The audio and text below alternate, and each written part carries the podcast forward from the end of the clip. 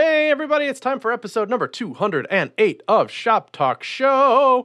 We're going to get into it in just a second, but let me tell you about our sponsors at the top. One of them is Braintree. That's braintreepayments.com slash shop talk. Developers around the world have embraced their V.0 SDK is the easiest way to add secure mobile payments to their apps and websites. Uh, you've heard about it before. It takes Apple Pay, Android Pay, PayPal, Venmo, credit cards, even Bitcoin uh, with one API. If some new kind of payment comes up, they'll support that too. It's used by tons of huge companies. And a relatively new sponsor. Welcome to Shop Talk Show, Rollbar. That's rollbar.com slash Shop Talk Show which if you go there has a very generous free offer a free offer on their bootstrap plan for 90 days. And it's all about error tracking and error monitoring on your website which is pretty darn vital for any website. We'll tell you about more about both, both those things later in the show but for now let's kick things off. Booted it booted it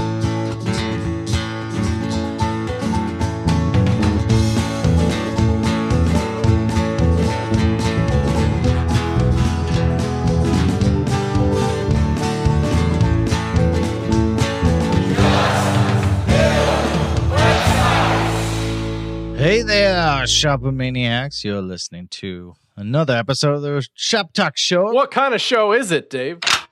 Rapid fire. Beep, boop, boop, beep, beep, boop, beep, beep, boop, boop, beep, beep, beep, boop, beep. I was playing this game the other night. God, what was it called? You had to like pick a card and you have to flip it away from yourself, and it has a color on it or like a shape, and it has something like like a kind of candy on it or something, and then the next Candy person lamp. flips it. Well, it's close. But like if it matches anybody else at the table, you had to look at their card and like say a type of candy, but you have to be like really fast. Your brain has to work fast. And sometimes some of the cards were like a sound that a gun makes or something. So it's kind of fun. You had to go. Pew! Anyway, I can't remember the name of it, which makes this the worst anecdote ever. Which means somebody's gonna write in and be like, "Oh gosh, it was it was slap face. Why didn't you know?" Uh, hey, Chris, what are we doing today? Wait, wait, wait, no guests, no drama. No, no guests, no drama, no news. I guess sometimes we say, although we hardly ever do any of those things anymore. So whatever. The point is, we're going to get through just questions, and we pick out ones that perhaps are well suited to just Dave and I. So, Mr. Dave, maybe we'll just go back and forth, huh? Why don't Yeah. you? uh Do we got one I'll out take here? one here from Gregor Winter. How many favicon versions should I provide? For example, I see Chris includes two on CSS tricks. I love how every question like looks at what you did on your blog and then uh, like as the source of truth. That that's going to be a lot of pressure chris. Anyway but uh, then there are generators like realfavicongenerator.net uh, which creates 17 different versions. What is the impact on performance when including all? What is the current best practice chris Um, yeah, this is, I feel like this should almost come up more often than it does, but once in a while it bubbles to the surface of like tech news, I think.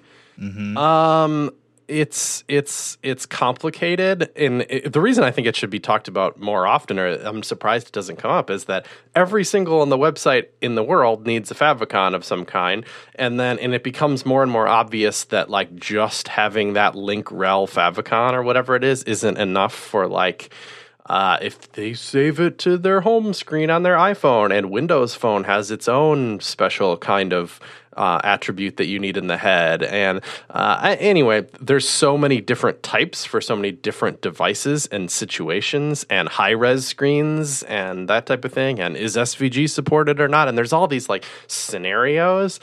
And so the the uh, the thing that Gregor linked up here called Real Favicon Generator, its like mantra of existence is give me an image, and here's an image that they've decided should be perfect. So 260 by 260, they've decided if you give them that, they can use that to make um, a a perfect version of every single possible thing. And, and just go try it. It's incredible what you get out of it. It's this massive chunk of code of massive number of different versions of icons that are perfectly generated for that situation. And i think some people look at that output and they're like you got to be kidding me, right? It's like a ton of code. It's like you want you want this in the head of my document of every single page on my site. This is like more code than critical CSS is almost. It seems it seems like a little intense, and you know, so some people's opinion is, well, this is this is where we're at. This is where an, a non-agreement on this type of thing has led us, or proprietary technologies has brought us back to. Uh, and some people look at that and be like, I'm just not going to do it. I'm just going to provide. I think I can get a pretty good coverage if I just use like these three. So I'll just use these three. Or there's people that just have no idea and just use just a favicon or whatever. So I, I don't know what to tell you. I feel like I'm in the camp of like, I can't put this, it doesn't feel right to me to put this massive chunk in there. So I'm going to give what I think is a reasonable number of them and just roll with it. Yeah. I, I mean, there's there's also different kinds, right? There's there's favicon.ico, which is the Windows icon format. Right. Um, and then there's PNG. Some browsers yeah. PNG. Safari wants you to use a SVG for its little pin tab thing. Like yeah, which is different than a favicon, but that's the one where you actually pin the tab. Yeah, yeah, you're right. And then there's now there's let's go through add to home screen. There's 17 different Apple devices you need to support. Um, I, am like almost not kidding there, but um, I, you may be able to do like one now, but um, and then Android was like, oh yeah, us too. Let's we need add to home screens too. Uh, but I think they have started moving things into a manifest.json. Am I am I crazy to think? I think you are, but that's another thing that's like that's kind. Of, so the deal is okay. So you have this big chunk of stuff in your head. Isn't isn't a lot of the head is? Aren't you aiming for that certain size of packet in which that like for example you're trying to if if you're going the critical css route which seems I, I, can't tell you if it seems more and more important. It seems like more and more people are doing it. I think uh, google is is pressing it a lot because uh, so many people rely on that google page speed score and are like gunning to get that really high. And that in, and that critical css is factored into that. So people are i think for that reason giving it a shot. And all the data points to it being a good idea. But you need then a very small head. The less stuff that's in your head, the more critical CSS you can fit. And if you're, you know, if you have whatever 50 lines of favicon code, that's cutting down on what, what you can do there. So the idea was the manifest is okay, well, don't put that stuff in your head. Just link up a manifest, and the manifest will have kind of the rest of it in there. Right. But and, it's an extra HTTP request. So how can that be a benefit? Well, but maybe it's as needed, right? Like, like on demand. But I think a lot of people are pulling like Windows is starting to use that too because Windows wants its own sort of stuff to do like the add yeah. to start menu. They have a tile, tile, color and a tile image, yeah, which is an image and a and, and a then, color that you said. What happens if somebody uh, wants to post your site on a social media site. Well, now you need open graph tags. So that's totally Twitter separate from this, but yeah, that's like, a crazy mess too. And the caching comes into play there and stuff. And we even had a problem on CodePen recently where open graph somebody had like marked uh, one of our profile images as dangerous or something, even though it's just an S3 hosted JPEG. And so it was oh. like preventing the graphic from being posted on Oh, on Facebook, it was so ridiculous. Weird. But so yeah, it's just uh, all this stuff that has to go in the head just just to kind of be share, just to share your site. It's no man's land, and there's no boss. There's no every everyone's doing their own thing. So I I mean. I in my I just do like the the like 32 pixel and 16 pixel ICO that's sort of like my default. Is yeah, and 32 is is cool because that oh, theoretically a browser should respect that in a in a high res situation. I do notice it, you know, to be snobby or whatever on my on my 2x Retina display on my laptop. If, oh, if my the site has only six thousand dollar computer does it? Yeah, no, just kidding. but you know, and for a long time, this this one really got me is that I had a tab open for Gmail, and then I had a tab open for like Gmail for your domain or whatever, which I think are kind of two separate Google projects. And one of them had a high res little envelope icon, and one of them didn't. And I was like, oh my god, I'm done. This is killing me. Just, Even though I'm not that OCD about stuff like that. Just the discrepancy of two tabs right next to each other that are essentially the same exact website having different one. But so, uh, but then the question comes up is like, what happens if? So I'm literally looking at this output. There are one, two, three, four, five, six, seven, eight, nine different sizes for the Apple Touch icon. Okay, fine. You know, maybe that it's a little weird, but okay. What happens if you only provide, say, the 144 by 144 version of it, but the perfect one for that Apple device is 60 by 60? Does can Apple just not deal with it? Does it just abort, or does it deal with the 144 down in, in some way? And then is it like is it just a question of well, it downloaded too much data than it needed or whatever? Like, can you, do you need to provide nine different apple sizes? Is that really practical? I I want to say that updated, but I cannot figure out who wrote about it. I thought it was like Mathias Bynens. Is that right? Is that the person's name? Mm-hmm. Um, uh, or or uh, man, but um, the person who wrote Real Favicon Generator did a CSS Tricks article as well and, and talked about it, but I, I, don't know that it got into the n- nudgy fallbacks of, of what you what you can omit a little bit. But it should be said that on this site you can kind of I think you can kind of customize a little bit, you know, yeah. and, and, and certainly you could you could delete lines of code yourself. Well, it's just it's just interesting that it's you know native apparently can't resize an image on the fly, but just like websites. Um, but uh, you know, yeah, Apple's page is still recommending like um, a, a whole bunch. Um, uh, I don't know. So d- does it impact for so and then Gregor Winter's final question is does it impact their performance if you do include them all? Well, it, impl- it affects performance at least in the fact that there's a ton of stuff in your head now. Mm-hmm. But I, I, don't know. I don't I don't think that it's that bad because I think there's so many of these meta tags on any given uh, device will be ignored if it's not useful. You know, like like Chrome doesn't care about your Windows tile color thing. I mean, it has to it has to look at that tag, but it will discard it in a in a in a split second and uh, ignore that kind of data. You know, so I doubt I doubt it's that big of a deal. It is just it's a it's it's the wild west though. And if you ever are in a moment where you're like, God, what were the browser wars like? in a sense, you can you can look at this and be like, Oh wow, so this is what it takes to have a an icon for my website now. Wow. No. And I, do, I think Real Favicon Generator does a good job. I mean, if you want if you want full coverage of everything, look at the output that you get from that website. I think it does a compelling job of giving you the data and then you can pick and choose from there. You know, can I be told can I blow some mind muscles here? Can I blow some minds here? You actually don't need to link it up. You just need to have it in your like root directory with the right names. Oh, see, that's yet another complication to this, right? If it's just there, the device will know to look for it, so it doesn't need to be a meta tag. Yeah. But I wonder how much how much you get from that because you you if it's just there, does it have to be named like dash fifty seven fifty seven or something? Is it that fine grained, or does it look for one that's just called Apple Touch icon or? And I know we're just talking about the Apple thing. This may work on the Android side as well. Um, I I think it has to be named like Apple icon dash pre-compose dash 57x57 so let me let me i just did it for day trip. So i'm gonna pull up day trips here and figure out what i kind of did.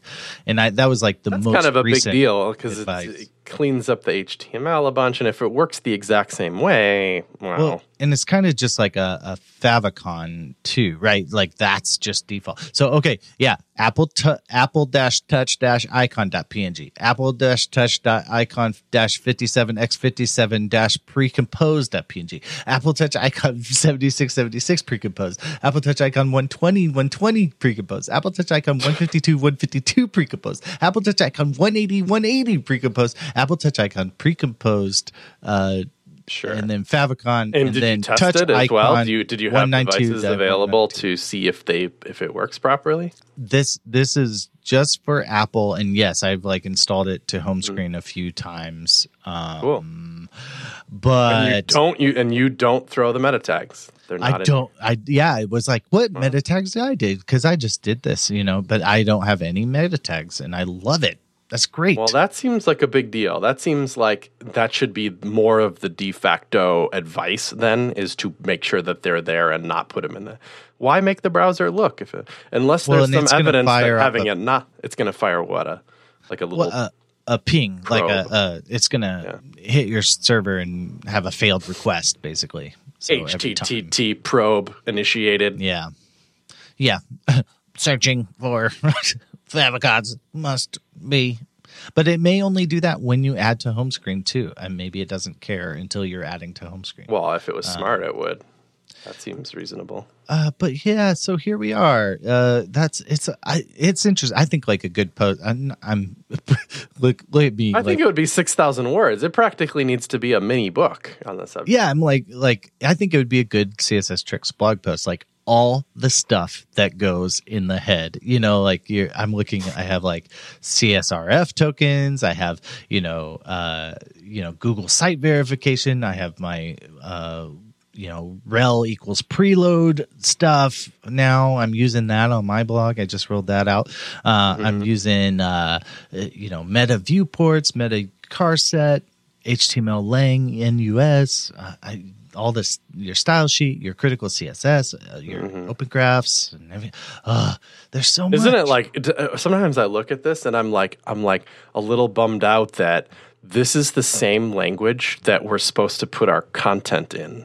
This is where you know, like this is where actual content also lives. Your H1 tags and your P tags Right. and your and and everything that's supposed to like matter on a document. It's like I was I was like I almost wish that that once you got through all this crap, then there was one more little tag that says, "Oh yeah, by the way, my content, my content's in in in like content.markdown or whatever." So they feel separated because this la- this language of HTML, like on a modern day website, is just full of craziness you know, I look at mine and now it's full of like SVG sprites and there's scripts and styles everywhere, little chunks of it here and there. And all of it is like up to modern standards of how it should be.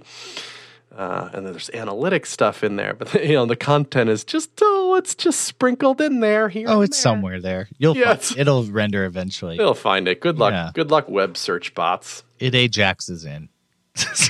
so a hundred script tags have to load before it comes. So Uh, it'll come there then. yeah, it's good. Forrest Brown writes in I have a question on website versioning. Let's say you have V1 of a site, it's under source control, and you want to rewrite that entire site.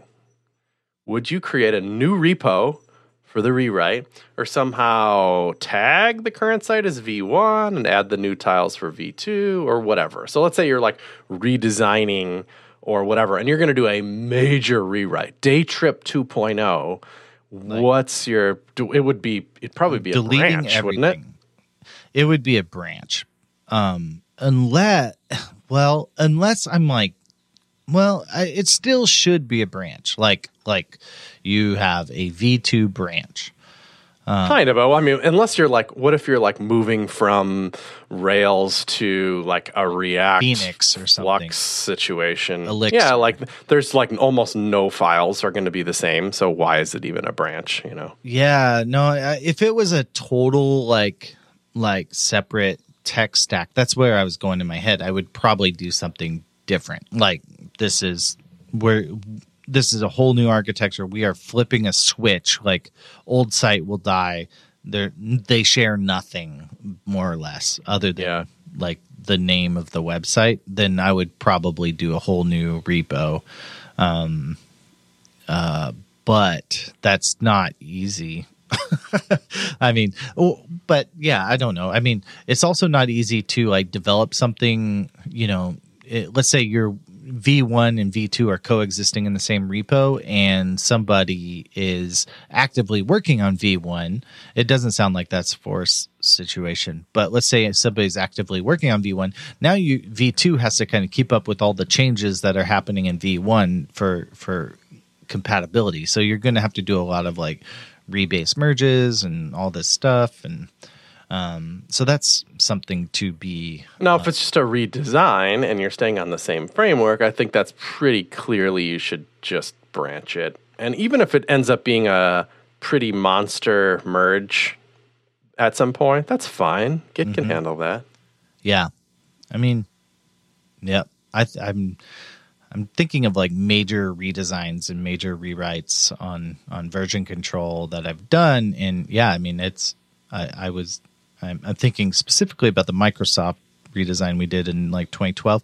I mean, what, what was it? A branch? It was a branch, you know, and and or and there were you know. Tw- 10 years worth of commits under there you know like and so uh, i think so did you was it a branch that was super divergent from master or did you continually pull i mean we have a feature right now i'd say that occasionally there's like a six month feature on codepen and the longer it goes the more worried we all get about the the master conversion. But in order to prevent that you just merge from master like almost every day down to the branch to make sure that there's no conflicts. If you do that the day that comes where you have to push it back up to master the cleaner it's going to be. Yeah. Yeah. I, I mean yeah it's it'll like just be it's I, I think like there's some people who break things out into microservices. So like new features, kind of its own little. Yeah, it has uh, a different name. Like if you're going to change the crap out of a controller, merging down from master isn't uh, uh, probably going to happen. You know, because it's like the, these two controllers on these two branches are hundred percent different. Mm-hmm. so I can't really grab that one from master because it's going to tell me it's uh, a merge problem every single time I try to do that. So you might be like, "Oh, this is like controller 2. you would never call it that, but you might. Yeah, yeah, it's users different. Uh, yeah. that RB.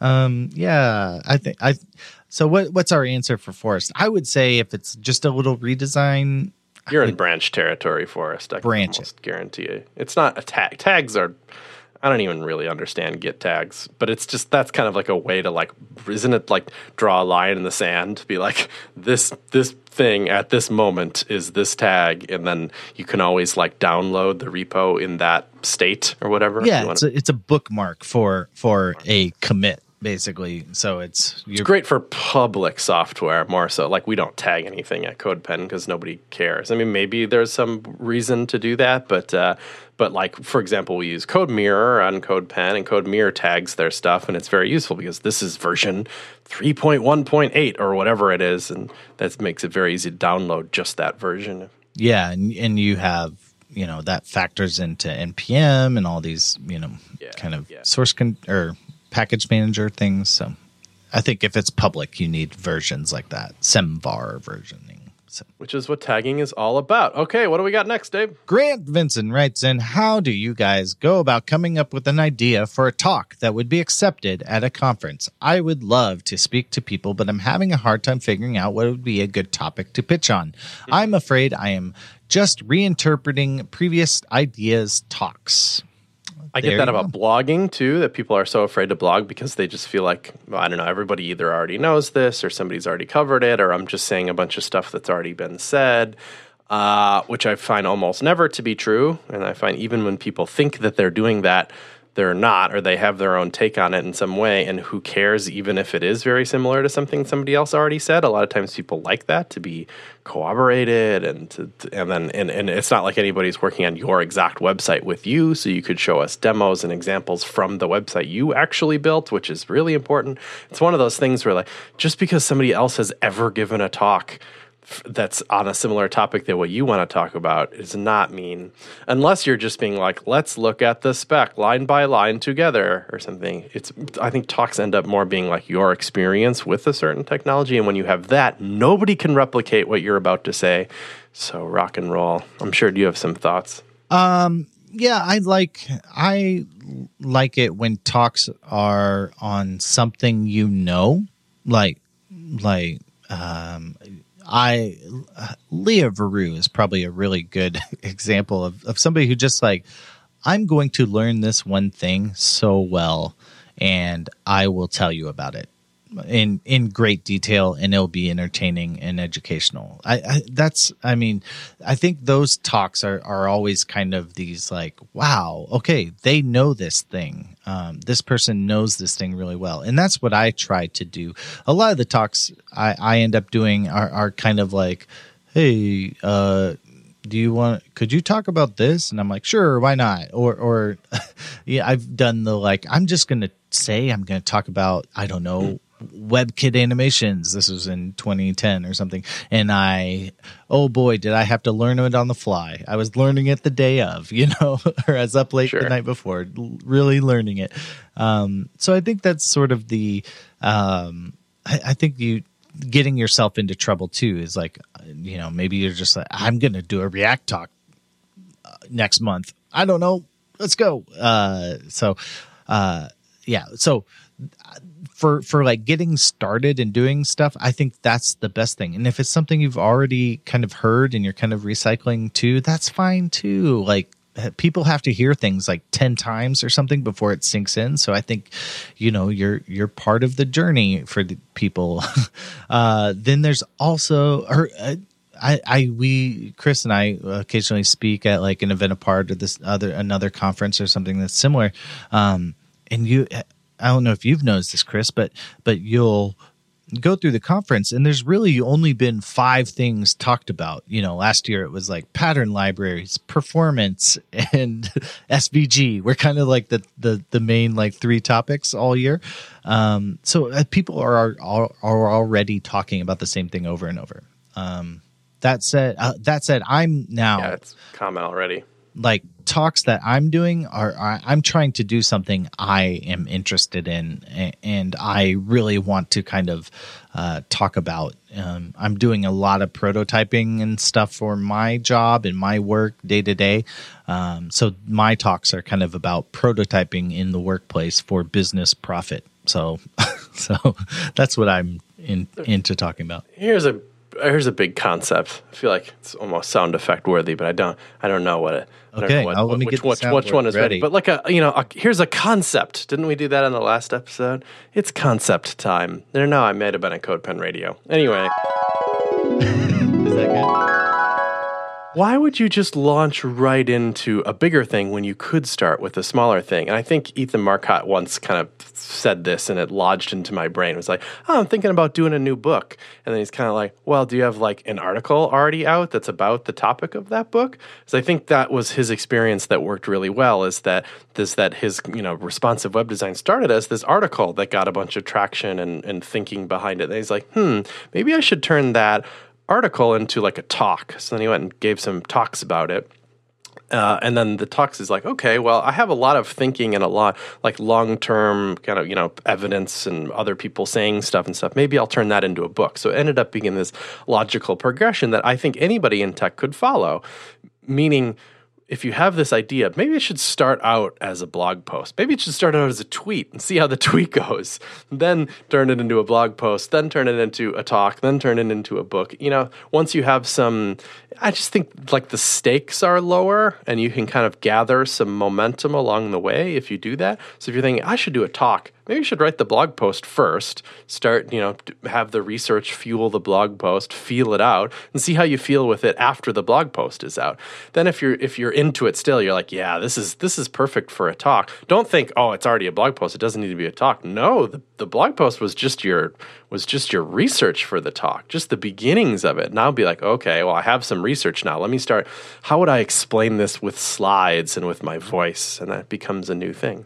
Evolve I- a concept. I really like that. I I would love to to go into a talk and just be like, yes, I like I've written about this already. So I, I'm just talking. I'm like reading a blog post in person uh, with my hands. Um, I, that seems yeah. I think that's that's the best way to do it. I've done that with like performance talks. I just I kind of just did my RWD bloat posts over and over and over, just talking about kind of like this is what I this is what it is, you know. Um, so yeah, I, I think uh, I think you can do it. Uh, you can you can. Uh, I, I think you can come up with something you're interested in. You know, whether it's eh, web animations or how you made your site faster. People always want to hear this stuff and, and see case studies too. So good luck, I guess is what I would say. Chris. Yeah, um, let's do a sponsor. Thanks to Rollbar for sponsoring uh, uh, this episode of Shop Talk Show. Uh, it's it's it's it's it's based on this concept that dealing with errors kind of sucks. You know, like let's say a user is using your error and they perform some kind of action and get some kind of like 500 error or something. One, do you even know about it? Like, how are you tracking that error? Are you just like I don't know, having it emailed to you or something? Do you just have nothing happening at all? A tool like Rollbar is something that you integrate, and then that error gets sent to Rollbar, and it goes to their like really nicely put together uh, dashboard where you can be like, oh shoot, this user had this problem in this situation, and here's the stack trace and all that stuff, and and oh my god, it happened to 400 people. I need to deal with this right now. There's something that's that's happening here, and oh, and it happened at this time, and uh, Chris, are you saying if my sign up form broke, I could learn about that before? you could. Oh, you could. wow. You need to know about your errors that are happening in production. Period. It's just like you can't just let all your errors just go into the ether and be like, "Oh, somebody will email me about it probably if that's a problem." No, that's that's not the case. You integrate Rollbar and you have a dashboard for all the errors that are happening and the frequency and when and that type of thing. So uh, it's good. And your whole team gets invited. You can talk about the bugs, and you know the goal being to kind of clear this area out, try to, try to deal with the errors that are incoming. So uh, that's and you don't want to be digging through logs. You don't want to be waiting for users to report these things. Rollbar also works with all these. Uh, you know, will it work in your Rails app? Yes, it will work in. It works with all major languages and frameworks. Uh, start tracking in eight minutes, they say. So it's, it's like not a particularly difficult thing to get in your app. It's just something that you got to do. So uh, you can send, let's say you have a really particularly bad one, or you want to send your errors to HipChat or Slack, or have it automatically create an issue on Jira or GitHub uh, it, that kind of thing happens. So Heroku uses this, Twilio uses it, Kayak, Zendesk, Twitch. They use Rollbar in their apps to track error. So this is a legit thing. They're very, very, very generous in that rollbar.com slash shop talk show gets you their bootstrap plan uh, for 90 days. That's 300,000 errors tracked for free, so you can check it out, see if it's useful for your, your app, which it is. So enjoy. Let's see, what do we got, Dave? Uh, Irina Blumenfeld writes in. Uh, uh, my question is about your shop section of CSS tricks. Again, digging into the CSS tricks code base. Uh, I tested the page speed of it on webpagetest.org. Here's the waterfall chart, and here's a WPT uh, uh, URL. Uh, you use WooCommerce uh, on the waterfall chart. You can see the order of how resources load for your shop section of the site. All the images load first before any of the WooCommerce JS files. Is there a setting or plugin you use on my site? WooCommerce JS and CSS load first above everything, and therefore block rendering. Uh, also, WooCommerce files don't load at all on your homepage, only your shop pages. Is there a plugin or setting to load it only on the shop section? This is kind of a perf thing, huh, Chris? How, how are it you kind of is, that? yeah. And uh, you know, so I use WooCommerce, and we, it's even it relates to Shop Talk Show because the merch for Shop Talk Show gets sold through the CSS Trick store. We just kind of merged all those together uh, which is always a good time to mention the store. But you know, I think if you go to shoptalkshow.com slash store or shop or whatever, you get redirected to the CSS Tricks one now to just show you the the Shop Talk merchandise, of which we sell think we only sell two things. We sell the unisex shirt, and then we specifically have a ladies' tee. I don't know if you all knew that, but you know, I feel like conferences get slammed for that all the time. They they give away the the unisex tee, but it's not really uh, doesn't really fit the ladies very well. We sell a ladies' shirt. We have a ladies' shirt for CodePen as well, so uh, feel free to check that out there, female listeners. Um, anyway, Hey, yeah, I'm wearing a CodePen shirt right now. Brand synergy. How are we making this fast? They're better than they used to be too. If you bought one a long time ago, we had this like really faded design, which was kind of cool, but you could almost barely tell it was a Shop Talk Show shirt. We like juiced up the ink a little bit, so that and and it's on a nicer shirt. So the recent ones are a lot better. Anyway, you, I sell through WordPress because I just have the plugin WooCommerce installed, and it works pretty darn well, I think. But it's a it's it's heavy handed in the sense that it loads a lot of its own CSS and JavaScript to do its thing. And at first I was like, I'm going to fight against this a little bit. I'm going to I'm going to like dequeue a bunch of these scripts and load them up in my own kind of build process and remove some of the and eventually I just got to be like, "Oh, there's not enough hours in the day. I think I'm just going to kind of uh, do the bare minimum here a bit." And so I, I wrapped a little bit of logic around uh, some of the uh, uh, the enqueuing of scripts, and, and I just in like my functions.php file, I'd be like, just only load this if you're on an e-commerce uh, WooCommerce page. So if you're at sh- the shop page, then load up the scripts you need. And if you don't do that, unfortunately, WooCommerce loads up all the CSS and scripts on all the pages of the site. And there's something to be said about browser caching or whatever, but I kind of prefer to not load like all the WooCommerce stuff on the homepage where it's not being used in any way. So that was a little logic there. I should probably prepared for this question a little bit better, but that logic is there, and that was part of your question. Uh, as far as it, like your all the WooCommerce stuff seems to be loading in the head for you, I got gotta believe that's a setting somewhere or something that you can affect.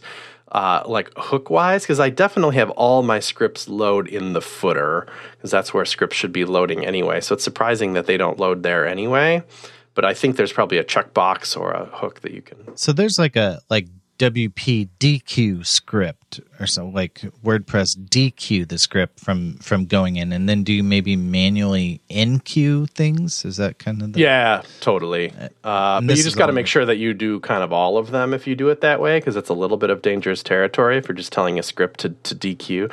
But I, I mean I can find it right here. There's a there's a let's see add action WP enqueue scripts uh, I remove it, and if function exists is WooCommerce, which is the thing where it's like, is this a WooCommerce page or not? And then if it's not WooCommerce, or it's not the cart page, or it's not the checkout page, then I dequeue everything. So that it's it that think is the safer way to do it. It's not to dequeue it all the time and then e- enqueue it with your own logic. It's to it's to test the page and then dequeue it if it if you know for sure it's not a WooCommerce page. Maybe I'll take this and make it a little gist and put it on the things so people can look at it. I'm sure I grabbed it from somewhere else. It's not like I I hand wrote this. I just was like I probably googled something like dequeue WooCommerce if not a shop page or something and, and landed on something and maybe lightly altered it, but uh, the loading in the foot thing is, is, is fairly important. And then I use this other plugin called like the shoot. You know, we've talked about on the show before, and I gave a big thing about it because I think it's like the coolest plugin for performance ever uh, the MinQueue it's called, which takes you can just give it like IDs of things that do get enqueued, and it smashes them all together. So if you're using like five plugins and you don't want to dequeue everything and then and then like smash them together yourself in a build process because that seems like a bunch of work, you don't have to do that. You just let the plugins do whatever they want, and MinQueue does the job of smashing all the scripts and styles together. So that's like an awesome plugin, and I do that with WooCommerce as well. I think so. It doesn't uh, load all these uh, individual scripts together, of which there are literally like fifteen. So be aware of that. There's like mm-hmm. different scripts for the cart and the checkout and the and the and the pretty photo slider and jQuery UI and anyway. So th- that's a lot, but there are ways to kind of tame it and get it to do what you want and have it be completely safe to update the plugin, and that's where you kind of want to be in WordPress land. Well, cool. All right. Thanks, Serena, for uh, writing in, Chris. Yeah, Brent K writes in. So AMP pages. That's the what is it? Accelerated mobile pages. Yep. It's a it's a it's an open source project. Google is it always gets attributed to Google because I think they put a lot of effort and development behind it, but it's not a Google project. I don't think. I think it's just it's owned by the open source community more so, and other people have contributed to it other than Google. Uh, that's I, AMP. I think it's championed by Google. So it's their idea. Other people are hopping on. I think. Yeah, yeah. Uh, Google decided seemingly overnight to make this a thing. What are your feelings about AMP pages? Web performance, especially for mobile, is a known problem, but is Google hamstringing the web by banishing client-side JavaScript from AMP, or is it rash- is it a rational response to the website obesity crisis? And publishers being unable to effectively discipline themselves to make sites that respect mobile users and devices. Do you think AMP pages will have staying power, i.e., will they stick around long enough to be worth learning? Or will some other less draconian solution that more closely resembles the web with JavaScript prevail? Uh, so that's a big question. There was just a, a, guest post on CSS Tricks about AMP, and it took an existing page and it went through what it's what it's like line by line, kind of, to convert a page from regular old HTML to AMP. And what it didn't face is is is like, oh, there's a bunch of there's like a slider on this page or something. How are we going to deal with that? Well, the answer is you can't because it AMP pages, they do allow a little bit of third party JavaScript like Google Analytics. And I think there's a handful of other like known scripts that it allows for some reason, but not just like load up jQuery, get some click action going. That's just straight up forbidden uh, in AMPland. And a lot of people are like, well, what the hell? You know, like this is this is useless because I can't do that. And some people are like, well, the the the gains from this are crazy high. Look at the data there's lots of, of people agreeing with this and big publishers on board publishing it. I think WordPress.com said, hey, we just converted our, everything to AMP. So if you visit on mobile or whatever, you get an AMP version of this page, and that's that. It has traction. Mm-hmm. But so here's my can uh, can we? Yep. uh, here we go. But Jong, I I'm not on board. I, I feel like Google dangled this carrot of of well, you could be in this little carousel thing we have you know, if and you'll be higher in the search results if you do this. And so every, uh, all the publishers who are hungry for uh, hits are just like, oh yeah, of course, Google, we'll do whatever you want. Google, we'll build, we'll, we'll like literally spend our time building the feature for you. In a sense, it means no ads, doesn't it? Really, in, like incentivize content marketing because there's, you know, that's just like a blog post. Well, there's like supported ad things. There's like AMP ad oh. or something, AMP iframe frame but but that's like a very like certain publishers you, like your ad publisher has to hook into it. I don't think BuySellAds fits into it or something, which is what I use. So, uh, you, I, you know, it, uh, it, it just, it's, I feel like if they would have called it like RSS with style sheets, I would be like so on board. But the fact that it's like this very like, like, you can only code with pre-approved components and then we we disabled we basically removed all javascript so therefore the web is fast. And and it's like well of course it is. Like i don't know. Like that just it doesn't make sense. I i just i'm hmm. just kind of i don't know. I Tim Kadlec wrote a post about like like CPP content performance policies, sort of like CSP content security policies, but you basically like say like my site does these things correctly or or don't even like I don't have carousels on my site, so so don't even try to load them or something. You know, I don't know how it works, uh, but but it's I, just I get that though. Like like some like here's here's things that you could not load if you choose not to browser because you're optimizing for performance or whatever. Right. Maybe so, you can make better choices than I can make. Right. Yeah. Like like just I don't know, just disable set timeout or something because I don't I'm not using it or you know I, yeah. it could it could the browser could or or I'm not doing scroll jacking or anything so just take off on scroll or or take off you know unbind anything don't let anything bind to that or something. Um, I, what about the gains though? I mean, are you? I mean, there it looks like data wise there is gains, but you're saying the gains largely just come from how draconian, as Brent put it, is. Yeah, I mean, I think it. I I perceive it as very authoritarian. I feel like Google has said, like, well, if you want to be in the the carousel, which no one everyone knows no one's going to scroll past the carousel. Like these are the top like five search results and they like load instantly, which is cool. That's it's a cool thing, but it's like it's like they're just saying like if you want to be in this carousel, you got to do this thing we say we you're to do or else sorry, no hits, you know. I, that's just I don't know. That's an abuse. It seems like an abuse of power to me. Um I I you know, fast for fast sake, I think is good. Um, but I just I don't see the point in in a one single company flexing their their muscles. You know, I have a feeling like the fact, you know, it seems like such a big deal that WordPress.com said they were doing it or have done it. But I feel like the way that they can do it is at such such like an abstracted layer that if something else come along be like, oh, we're not doing that anymore, we're doing this instead, because it's just like a transformative abstraction that's probably really easy to turn on and turn off as necessary. Is anybody mentioning the so you really alter the HTML too? Like there's no more image tags. You do amp dash image, which the browser has no idea what that is. It will render as nothing in a browser uh, unless JavaScript gets its hands on it and transforms it into an image tag using AMP's fancy stuff. So this is uh, not seems like it absolutely doesn't fall into the bucket of progressive enhancement.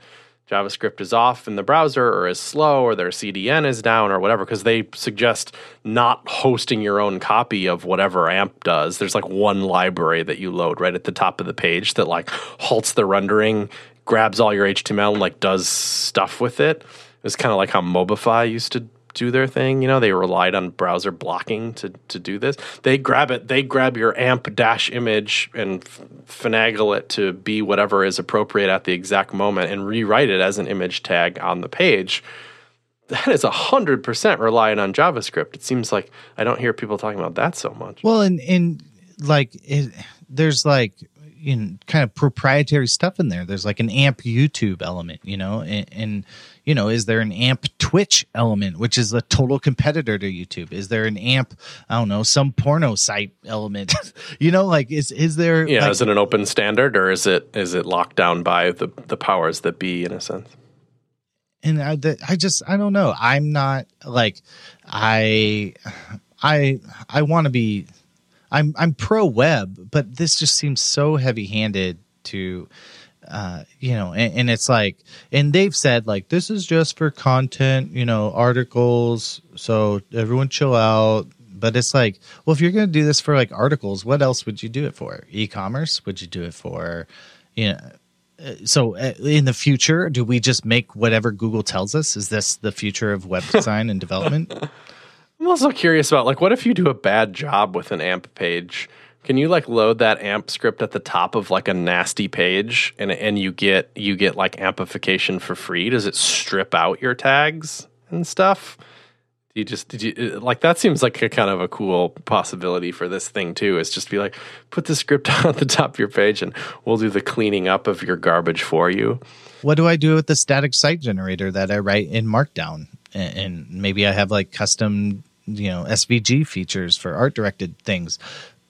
Does AMP solve this for me? I don't. I don't think it does. Does or like, can I just convert a string of markdown? Is there an AMP markdown thing? I don't know. It's, there is an alternative. I mean, the, the, the, alternative of you not using AMP but making all kinds of really good developer decisions, that will always be okay, I think. I, I think that's think... okay, but like what? It's just no JavaScript is the only solution for a content site it seems heavy handed. Am I crazy? No, but if you're going your own route, that's not enforced on you anymore. Right. You can just do a really responsible job with JavaScript. The danger being are people are like, well, I, I'm killing it. I am the master of performance and I'm not getting I'm not getting a like a search boosting signal because I'm not using AMP. That's what I think people would rally about as being that like like I care about performance, I really do, and I'm being penalized for it, even though I'm killing it just as good as an AMP site would be. That would be bad. I think that's the current situation. Is they own they can't identify. You aren't though. You know, like that's an argument, but you're not. Like the web as a whole is not killing it with performance. The no, web as a whole not. is doing awful. The web, the web is awful. We build awful websites, but I don't think that's really our choice. I, I think it's awful people higher up making awful decisions or something. But it, you know, it, it's the. I don't know. I'm I'm not a fan. This web is in dire state. I do declare, uh, I will never have a company from San Francisco tell me how to make a web page. I do declare. That's That was specifically requested by Brent. All right, Ben Robinson writes in I was hired as a front end dev, but based on the amount of PHP I'm writing these days, I'm starting to feel like a back end dev. What's the line between front end and back end?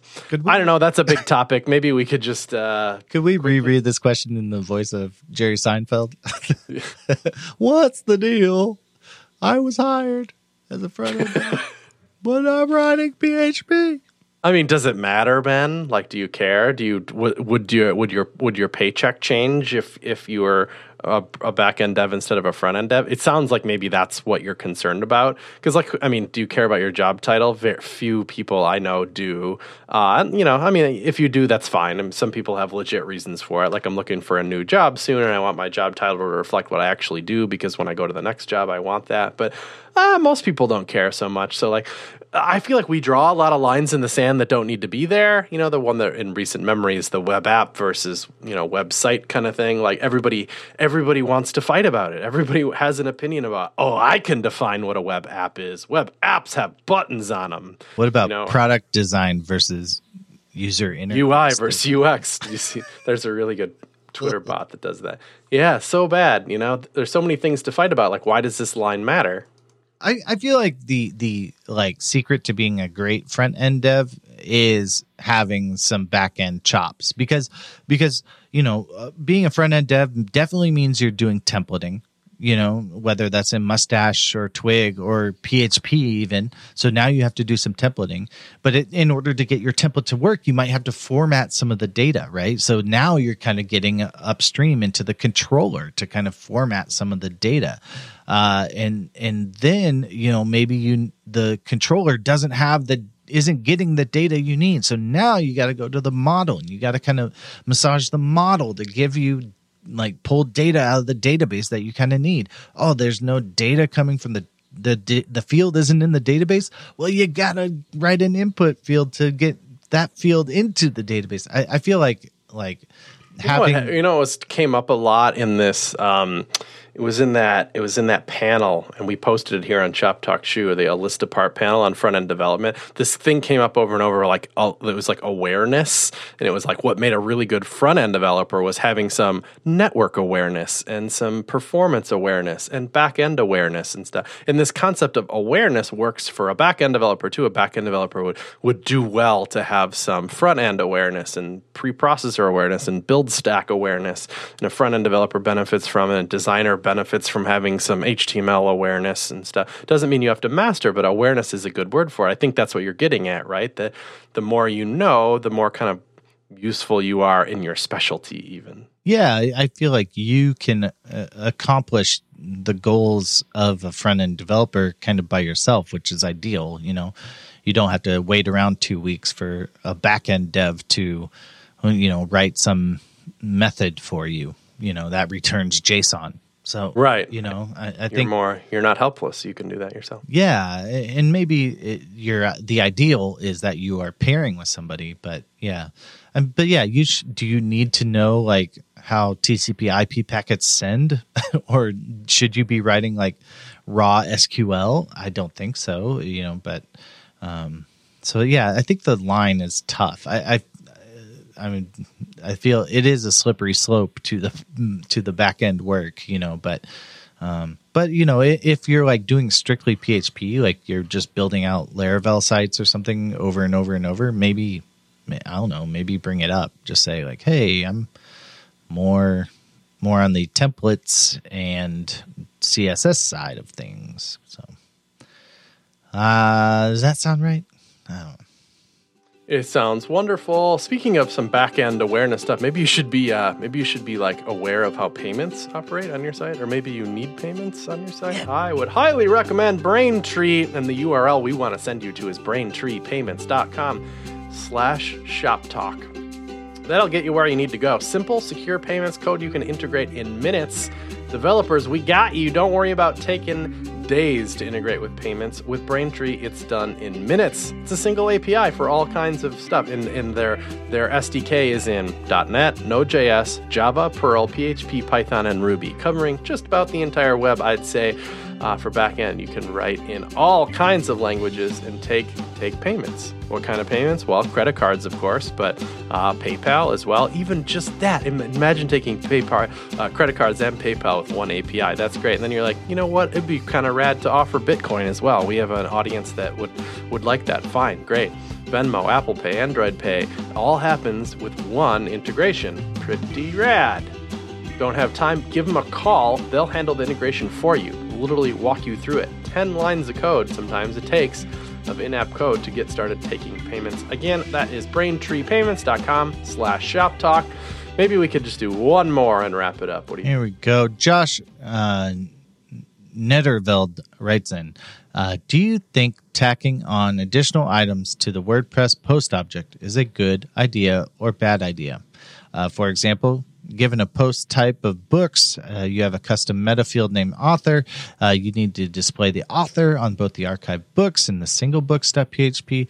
Uh, you can use the principles of dry, don't repeat yourself, by filtering the meta value on the post object during the post the underscore post filter or save via WP underscore insert underscore post It's all action. pretty, pretty like specific to WordPress stuff. Yeah, would you would you do it this way or would you prefer a different method? Uh, so yeah, like what do you do? What's the best way to kind of like grab post data? Should it be like a separate object or should it be like I don't know that how many options you actually have. Like it's pretty much you're using post meta to add things, which I would never shy away from. But, mm-hmm. I mean, it seems to me like I wish if I could go back in time on CSS tricks, I would use all custom fields for everything, or to be more specific, advanced custom fields with the fancy UI around it. Because I use the heck out of just custom fields, which is post meta. So in the WordPress thing, and this is similar, I'm sure, in lots of CMSs, that you have this opportunity to kind of attract, attach arbitrary data to to a post object or a post is is kind of a moniker for any chunk of content. It could be anything. And i think a lot of cms's force you to do this. They say we're not going to make any assumptions at all about what unit of data is stored in this you know you can have a house object and a house will have a kind of windows and a kind of door and a kind of sidewalk or something and you have to those are three bits of data that get attached to this type of of, of you know parent data uh, and that's it is what it is and you can query however you want to for it. In WordPress, you you you know, with the example of a post is you know is like a house in this scenario, you automatically get like a title and an excerpt and a you know kind of description field area. Some of the stuff comes along for the ride, and Josh is like, how do you add additional items to it? Well, f- for free you get custom fields, and custom fields are absolutely arbitrary key value pairs that you attach onto things, but they has like no UI at all behind it. So Advanced Custom Fields comes along and says, "Well, we're basically just custom fields, but we're going to give you really nice UI for it." So it's it's like I- know it is just an arbitrarily key value pair, but you can add a date picker to a field now, and you can give it a name, and you can give it some information, and it comes out with a really nice UI. So now you can attach a date to a post that's like the sale date for this house or something, and that's just post meta. I think mm-hmm. that's what he's talking about here. So so you need to display that post meta. How do you do it in different templates? Well, you just I don't know, you access it and output it. it's like post meta parenthesis whatever the key was? And Sure, and and if you're using advanced custom fields, they have their own even cleaner API to output like that data. the underscore field or something. It's, I think Josh is getting at something a little bit more complicated here, though, that I don't totally understand. well, I think it's like do you do you want it like if you're doing JSON or something like post dot author, you know, like like should you join those kind of together or should it just be like I have a list of authors too or something? I I, I don't. I would say roll it into one post object. It belongs with the post, but you also don't want to just I don't know. You want to you want that data dynamic. Like if the author changes his his or her name, you you want them that name to update. There's something as about filtering here too, and about like, do you want to query for all posts and then like remove the ones that don't match your custom field, or do you run the query on the custom field and only get back exactly what you needed to begin with? Oh, so I'm not you're sure. trying to get like post by author or something. Uh, I could see. I see what's going on there. Uh, I don't know. I I do it like the the the way where you just store an ID, like author.id or something. Um, Author's definitely going to come for the ride in in WordPress. WordPress. Okay. Um, but then maybe you have a maybe it's different. Maybe it's you know the author in WordPress is the author of the post, but maybe you're talking. You know, you're yeah. He's saying I have a post type of book, so Maya Angelou is the author here, not Chris Coyier. You know. Oh, yeah. And So- you need to display that value on different types of templates. Yeah, so I would have a whole other custom post type called authors, you know, like book authors, and then have like and then link up the IDs. Oh. kind of That is a little bit more Shoop, complicated. I didn't shoop, think of that necessarily. So you you could type just the string Maya Angelou into the author thing, but that's not very interesting programmatically. That doesn't like exist as an entity then. Yeah, it doesn't exist. I, I mean, you can like have WordPress like spit out a select box or something to, you know, to choose that. But I, it's more, it's more like like authors are kind of like a tag for the book or something. That's there's definitely like a taxonomy that you can get going here, you know? Yeah. Like doesn't can it be a, like a category like or tag like then? So then it is kind of a programmatic construct. Yeah, and yeah, I think I think you could like a custom taxonomy. Um, Yeah, that might be the route for you, Josh. Here, look into custom taxonomy. I was also going to say I saw a post recently last week. I think it was uh, on WordPress for the Fields API. It sounds like like WordPress is trying to bring in that uh, advanced custom fields technology into like WordPress core. So, um, and then it's also available via the REST API and stuff too. So they kind of posted a roadmap and stuff like that. If you want to kind of read up on how that's going over on make.wordpress. Um, yeah. So, well, hopefully we helped you out, Josh, and hopefully your server doesn't fall over from database queries. Chris, this has been a pretty good episode, but we should wrap it up. We should. Uh, I was going to mention real quick uh, two links in regards to that that that uh, favicon discussion. There's a website called manifoldjs.com that helps generate your manifests. All right, think about that for just a bit, but but it's like a npm module that will generate a manifest uh, .json that will help you do like apps and progressive web apps and stuff.